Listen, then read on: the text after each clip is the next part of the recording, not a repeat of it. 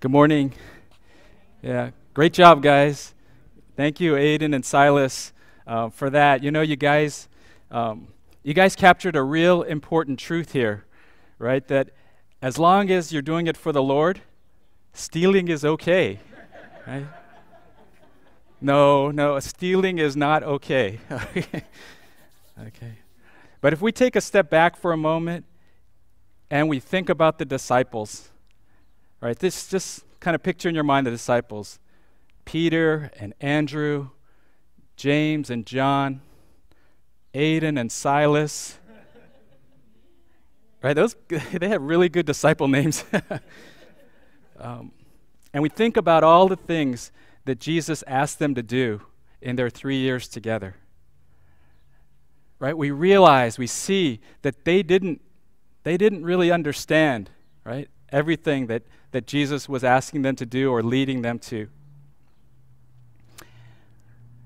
You know, I think when you think about them, like Jesus saying, Go, right? Get a donkey and get a colt. I'm going to ride into town. They're probably thinking, right? Why? Why, Jesus?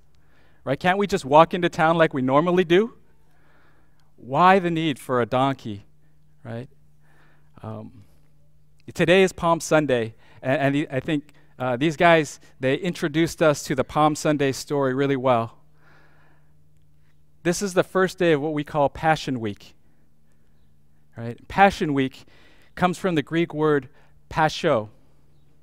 And pascho isn't probably what you think when you think of passion, you know, or inspiration or something like that. Passion, pascho, comes from the word to suffer, right? To suffer.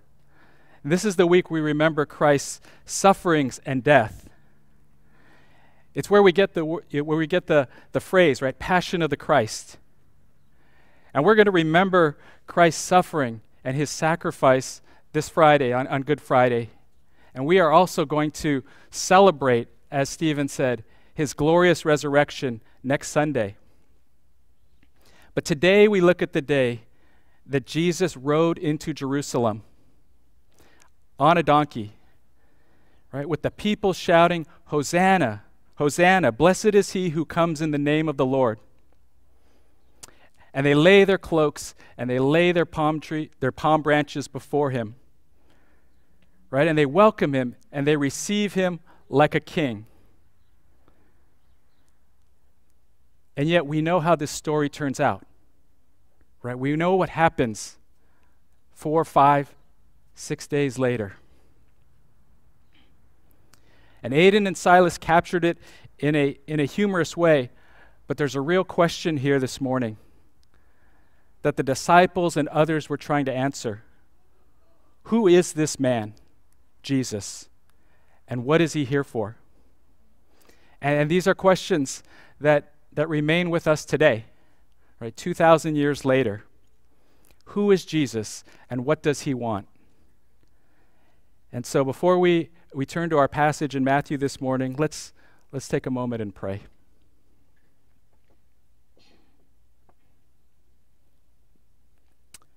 Father God, I ask, Lord, that you would speak through me this morning.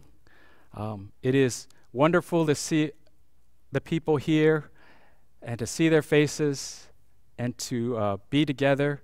Um, it is wonderful to know, Lord, there are people watching online. And I pray, Lord, that in this time, that you would speak to our hearts. Um, we come from all different places. We've all had different weeks and experiences. We're all in different emotional states, Lord. But we pray that you would center us around, center us around your presence and your Holy Spirit, and that you would speak to us and we would open our hearts to you. And I pray, Lord, that um, my words would be your words, Lord, and your message would come through, and that would uh, remain with us.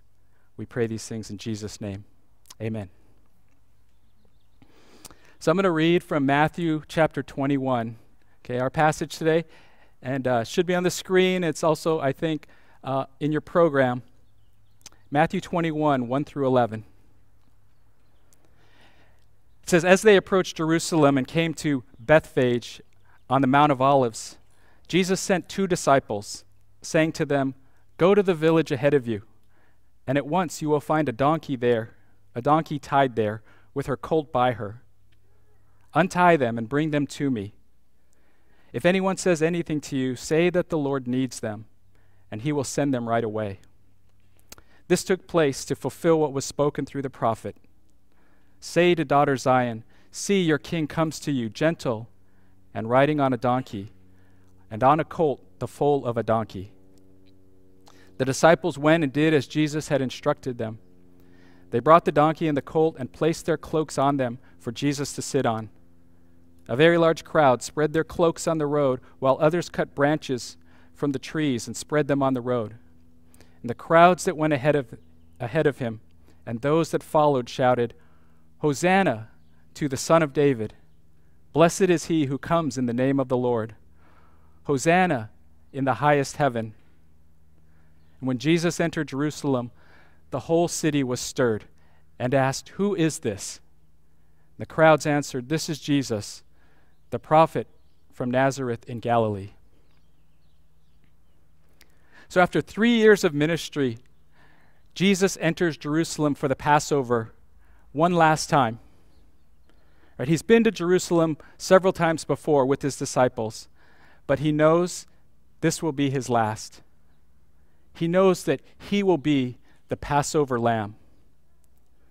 And he enters on a donkey. Now, what's the significance of the donkey? Right? In Near Eastern and, and Mediterranean tradition, the donkey was a sign of humility and of peace.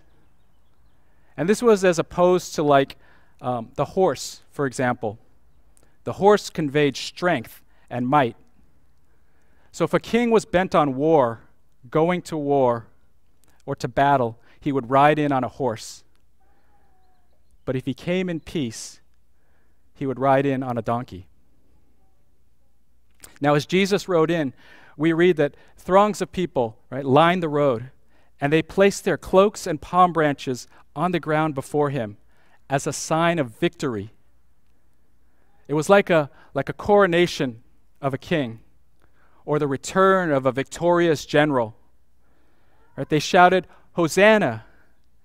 And they praised God for sending them a Messiah who would save them. Now, this would all have made sense if they understood who Jesus was and what he came to do. But we know they didn't understand. See, these same people who were hailing him as Messiah would be calling for his execution by the end of the week.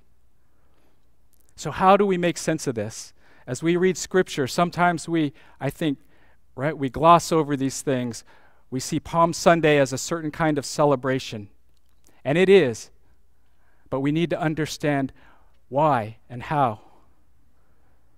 Let me give you three observations from the passage, three observations about the people here. The first is that the people are fans, not followers. Many of, the, many of the people that lined the streets in Jerusalem that first Palm Sunday were not followers of Jesus, they were fans. You know, what's the difference, you ask? Right? The dictionary defines a fan as an aficionado or an enthusiastic admirer. Right? Who here is a sports fan? Just by show of hands. Who's your favorite team? Just Trojans. Bruins. Oh, now we've divided the church here. Who else? Dodgers, right? The world champion Dodgers. Yeah. Right? Whoever your team is, even if they're Bruins. right? You root for them and you want to share in their victory right? You want to like be close to the team and share in their victory. But can we agree that if you're a Dodgers fan, you're not going to step in the batter's, back, the, the batter's box, right? And, and face a 100 mile per hour fastball, right, on behalf of the team. Right? If you're a, if you're a football fan, um, you're not going to step on the field, right, and be willing to take a hit, right, right from these fast, angry linemen. Fans don't do that, right? Fans sit, they drink their beer, they watch the game, they like cheer for their team. Right? I had when I was in college, I had a friend. He was actually a housemate, um, and he he tried to walk on for the USC football team, right? like like oh, I like football. Like let me try walk on for the team, right? And he told us that uh, the very first practice, one of the things, uh, the first thing that the coach asked them to do was he said, You see number 52 over there? I want you to run as hard and fast as you can and knock him down. Right? And so he's pointing to like a scholarship player. He's pointing to the, like the starting middle linebacker for the team. And the guy's like, he's like 6'4, 240, right, with a, with a serious mean streak. And these guys knew, right, these walk ons, right, they knew they were in trouble. They knew that that they would run at him and he was going to turn, you know, he would turn and he would just smack them down and drive them into the ground. And obviously, this was a test, right? The coach was putting them through a test. He wanted to see who was truly committed to being on this team. Who was willing to sacrifice his body for the team? And I think my friend Robert, he, he quit after two days. You see, there's a huge difference between being a fan of Jesus and an admirer of Jesus and a committed follower of his. If you were here at the church back in uh, 2017, we learned a little bit about this from this book, from Kyle Idleman's book, Not a Fan. Right? And the main premise of the book was that many in the church today are like fans. They want to be close enough to Jesus, they want to be close to the action to get excited. They want to be engaged in worship, engaged in fellowship. They want to see and receive some of his blessing but they don't want to be so close that it requires sacrifice. See, Jesus is not interested in having fans or admirers. He's just not. He wants followers, those committed to being with Him. And this is costly. If you and I are to make Jesus our highest priority, then personal sacrifice, the changing around of our lives. How we spend our time, how we spend our resources, right? how we apply God's word to our lives, how we love and serve others. This is a given. Right? Just look at the disciples. Christ hasn't come just to move around a few deck chairs in our lives and just to rearrange a few things. He has come to turn our lives upside down. In Matthew 16 24, Jesus said, Whoever wants to be my disciple must deny themselves, take up their cross, and follow me. Right? This was certainly not what the people lining the streets of Jerusalem that day, cheering on Jesus, had in mind. We're not called to be fans of Jesus. See, fans are fickle, right? Fans are flaky. I mean, I love the Trojans when they had the Pete Carroll days and they were winning national championships. And then after that, it was like, oh gosh, these guys are terrible, right? And my, my fandom went, right? Went down. Leave, let's leave our fandom right, for sports teams and celebrities. Jesus is calling us to be committed followers of His. So these people were fans, not followers. Second, the people, the people don't really know who He is. Right? And, and this just partly flows from being a fan. For three years, they've seen him and heard about him. For three years, right? They've seen him do miracles. They, have been, they may have been there when he fed the 5,000, when he healed the sick, or when he taught in the synagogue. And yet they were still unclear about who he was. In verse 10, it says of our passage in Matthew 21 when Jesus entered Jerusalem, the whole city was stirred and asked, Who is this? Right? Have you ever known someone for a long time, but at some point you realized you don't really know them? Like you've never really looked in their face, you've never really understood who they are? My first two, two years of high school, um, I had the same basketball coach. Yes, I played basketball, if you're wondering, right? And I had the same basketball coach. His coach, the coach was named uh, Coach Helmsley. And he was actually one of my favorite coaches for all the years I played ball.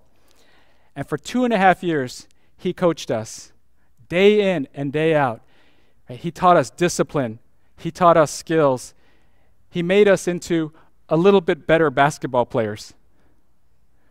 Right? But after our sophomore year, he didn't come back to the school. Now, we knew we weren't good, but I don't know why he didn't come back. Right? He didn't come back to the school. He just stopped coaching. And we didn't, we didn't know why. Later, we learned that he was getting divorced. Right? And, and he was going to lose his kids. And I thought, wow, we spent all this time with him, right? Summer league, fall training, basketball season, games, rallies, road trips. And yet, I never really knew him. Jesus' identity is a key theme here. It is, it is a key theme throughout the New Testament. If you're ever reading through the New Testament, right? And you're wondering, what are, what are people thinking? Why is this going on? Why are people asking the question of who Jesus is when he's just done these things? Right? Realize that we have the benefit, right, of seeing the whole of Scripture. But these in their time, these people, they didn't. The people, including the disciples, they're constantly, constantly in a process of trying to understand who he is. Just take a look back in Matthew, Matthew chapter 8, verses 24 through 27. It says, Suddenly a furious storm came up on the lake, so that the waves swept over the boat. But Jesus was sleeping. The disciples went and woke him, saying, Lord, save us. We're going to drown. And he replied, You of little faith. Why are you so afraid? Then he got up and rebuked the winds and the waves, and it was completely calm. And the men were amazed and asked, What kind of man is this, that even the winds and the waves obey him? You see, even the disciples, right, they hadn't grasped Jesus' lordship. Further on in Matthew 16, it says, when Jesus came to the region of Caesarea Philippi, he asked his disciples, Who do people say the Son of Man is?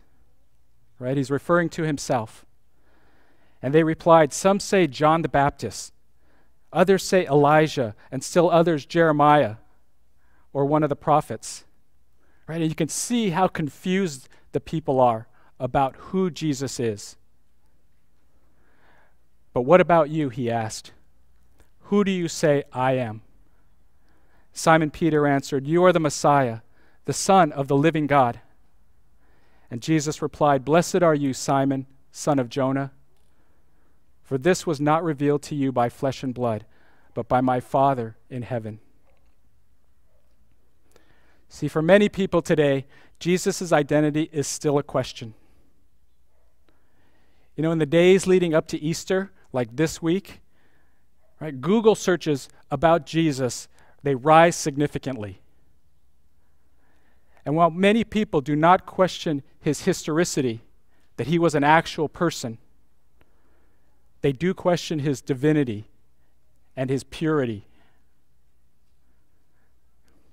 This is tragic because as our cultural's biblical understanding of who Jesus is decreases, things like sin and crime and divorce and depression and suicide, these things increase.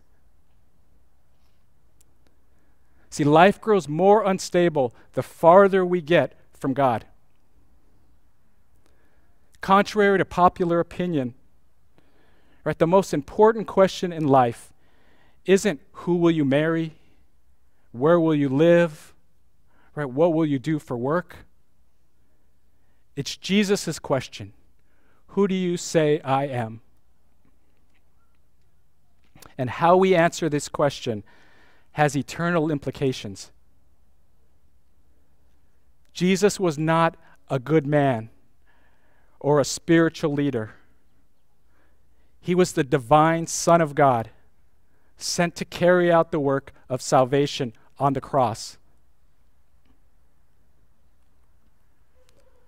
The third observation is that the people turn on Jesus when he doesn't meet their expectations. Right now, I'm getting a little ahead, right? Because this is what happens during the week after Palm Sunday. But why did the people line the road on Jerusalem that first Palm Sunday?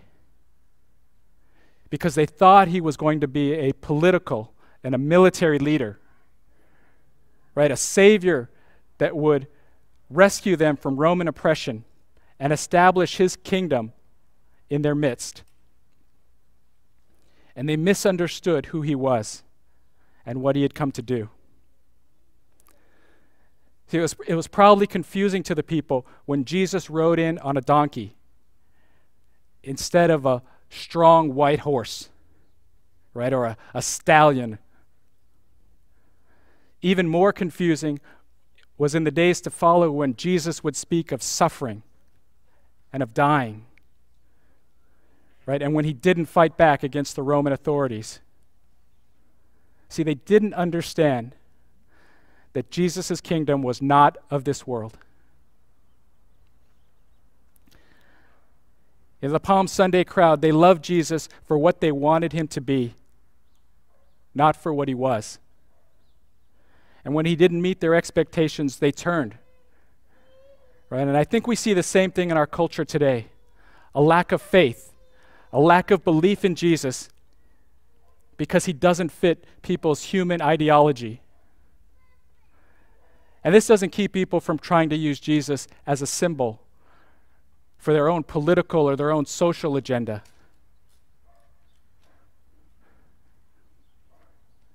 Now, that may not be you and me. Right? We may not be trying to do those things, but we all have a tendency to put Jesus inside of a, inside of a box. We make assumptions about who he is, who he should be, what he should do. We think if God is loving, this is how he should respond to my prayers. Right? If he cared for me, I wouldn't be going through this. If he's sovereign, this is what he should do. Right? This is sometimes how, as humans, we think. And when he doesn't meet our expectations, it shakes our faith. We don't know if we believe in him anymore. We don't know if we trust his goodness or his faithfulness. See, one of the big questions for us is will we be faithful when God doesn't show up the way we want him to?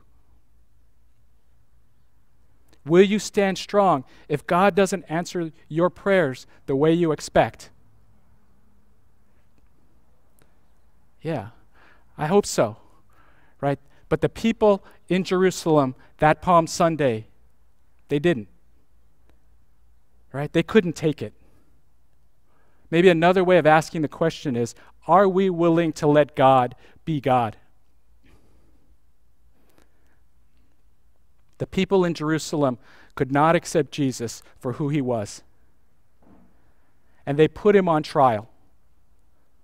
Right? They questioned what he was doing. They questioned his motives. When he wasn't what they thought he was, they put him on trial.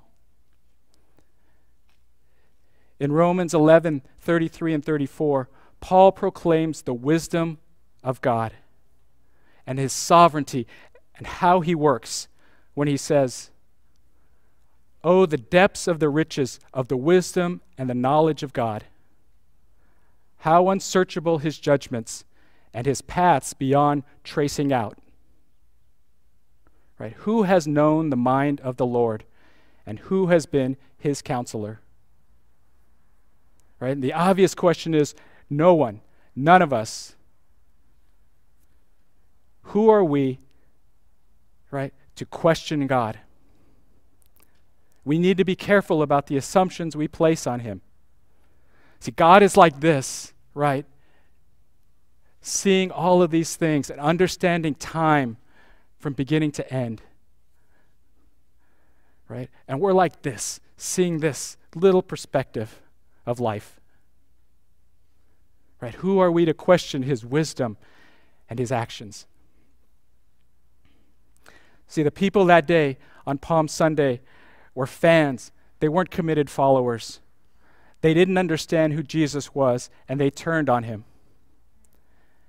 They embraced him one day, and they condemned him the next. And they completely missed God's wonderful grace and mercy that Jesus came to bring. Right? And I don't want to miss it. I don't want you to miss it. God's grace and mercy, His love, right, and His sacrifice for us. On that day, Jesus rode a donkey, a symbol of peace, into Jerusalem with the cries of the crowd praising God for sending them a Messiah. Right? Little did they know what kind of Messiah he would be. In fulfillment of the prophecy of Zechariah, Jesus inaugurated his mission of peace and he opened the door to the kingdom of heaven to us. And I'll close with this verse. It's 1 Corinthians 2 9. And it says, What no eye has seen, what no ear has heard, and what no human mind has conceived, the things God has prepared for those who love him. Let's pray.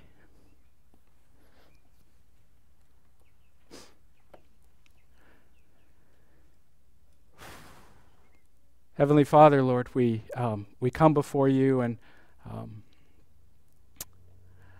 uh, we are, um, I think, humbled, Lord, before you. And we just want to surrender to you. We want to come before you and uh, give ourselves to you now. Lord, we pray that you would continue to minister to us, encourage us, strengthen us, but help us to see clearly, to be sober about, Lord, what the truth is, and um, Lord, and to know uh, that your will is perfect and your ways are good and faithful. And so we thank you for your love. We thank you for who Jesus is and who, what he came to do. And we pray that you would uh, guide us this week. In Jesus' name, amen.